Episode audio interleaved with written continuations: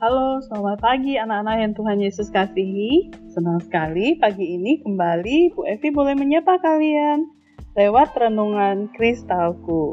Bagaimana kabarnya hari ini? Tentunya baik bukan?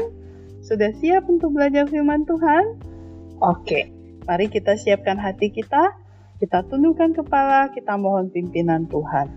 Tuhan Yesus, sekarang kami sudah siap untuk mendengarkan firman Tuhan. Kami berterima kasih karena Tuhan sudah menjaga, memelihara kami. Satu malam kami boleh beristirahat dengan baik. Sekarang, tolong kami supaya kami bisa duduk yang baik, dengan tenang, fokus kepada Tuhan, mendengarkan firman Tuhan dengan baik. Demi nama Tuhan Yesus, kami sudah berdoa. Amin. Pembacaan firman Tuhan pada hari ini dari Injil Yohanes pasalnya yang ke-21 ayat 1 sampai ayat 14. Demikian firman Tuhan. Kemudian Yesus menampakkan diri lagi kepada murid-muridnya di pantai Danau Tiberias dan ia menampakkan diri sebagai berikut.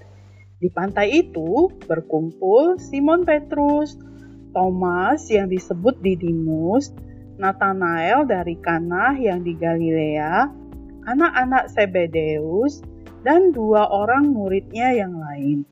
Kata Simon Petrus kepada mereka, Aku pergi menangkap ikan. Kata mereka kepadanya, kami pergi juga dengan engkau. Mereka berangkat lalu naik ke perahu, tetapi malam itu mereka tidak menangkap apa-apa. Ketika hari mulai siang, Yesus berdiri di pantai, akan tetapi murid-murid itu tidak tahu bahwa itu adalah Yesus. Kata Yesus kepada mereka, "Hai anak-anakku, adakah kamu mempunyai lauk pauk?" Jawab mereka, "Tidak ada." Kata Yesus kepada mereka, "Tebarkanlah jalamu di sebelah kanan perahu, maka akan kamu peroleh." Lalu mereka menebarkannya dan mereka tidak dapat menariknya lagi karena banyaknya ikan. Maka murid yang dikasihi Yesus itu berkata kepada Petrus, "Itu Tuhan." Ketika Petrus mendengar bahwa itu adalah Tuhan, maka ia mengenakan pakaiannya sebab ia tidak berpakaian, lalu terjun ke dalam danau. Murid-murid yang lain datang dengan perahu karena mereka tidak jauh dari darat, hanya kira-kira 200 hasta saja, dan mereka menghela jala yang penuh ikan itu. Ketika mereka tiba di darat, mereka melihat api arang dan di atasnya ikan dan roti. Kata Yesus kepada mereka, "Bawalah beberapa ikan yang baru kamu tangkap itu." Simon Petrus naik ke perahu, lalu menghela jala itu ke darat penuh ikan-ikan besar, 153 ekor banyaknya, dan sungguh pun sebanyak itu, jala itu tidak koyak. Kata Yesus kepada mereka, marilah dan sarapanlah. Tidak ada di antara murid-murid itu yang berani bertanya kepadanya, siapakah engkau? Sebab mereka tahu bahwa ia adalah Tuhan. Yesus maju ke depan, mengambil roti dan memberikannya kepada mereka demikian juga ikan itu. Itulah ketiga kalinya Yesus menampakkan diri kepada murid-muridnya sesudah ia bangkit dari antara orang mati. Anak-anak yang Tuhan Yesus kasihi, firman Tuhan berkata, setelah Yesus menampakkan dirinya kepada para murid, mereka meninggalkan rumah tempat mereka tinggal dan pergi ke Galilea.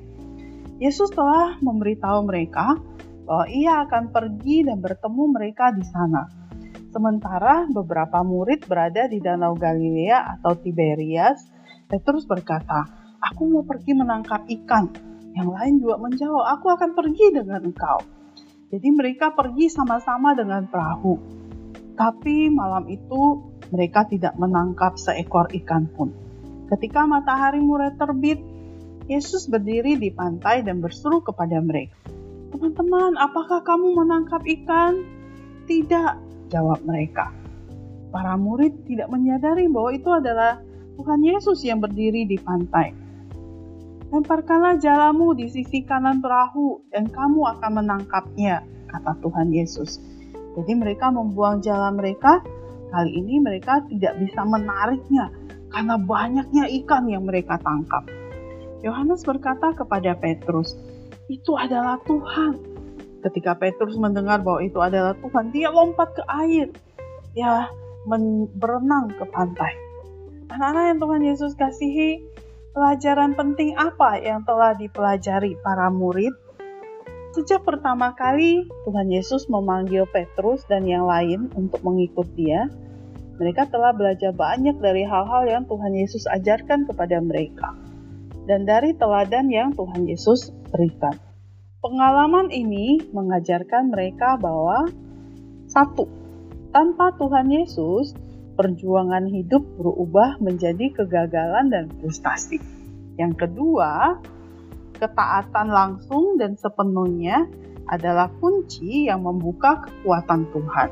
Tiga, Tuhan dapat dan akan memenuhi semua kebutuhan kita dan banyak lagi hal lainnya. Yang keempat, ketika kita saling membantu, kita semua berbagi berkat.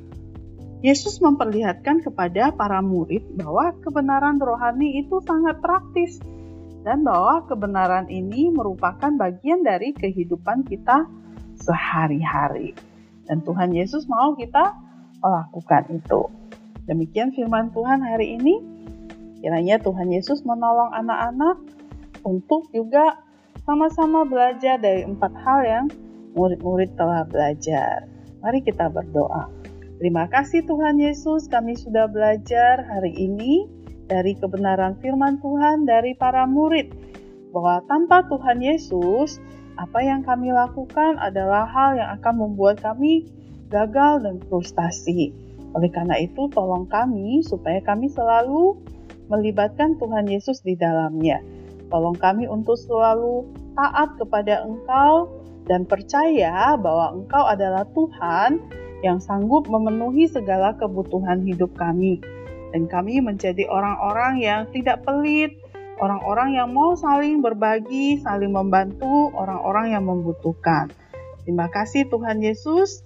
Hal-hal praktis ini kiranya kami boleh lakukan di dalam hidup kami setiap hari. Terpuji namamu, demi nama Tuhan Yesus kami sudah berdoa. Amin. Anak-anak, ayat mas kita hari ini dari Yeremia pasal 32 ayat 17. Bunyinya demikian. Ah Tuhan Allah, sesungguhnya Engkaulah yang telah menjadikan langit dan bumi dengan kekuatanmu yang besar dan dengan lenganmu yang telentang. Tiada suatu apa pun yang mustahil untukmu. Amin firman Tuhan. Selamat belajar bersama Yesus aku bisa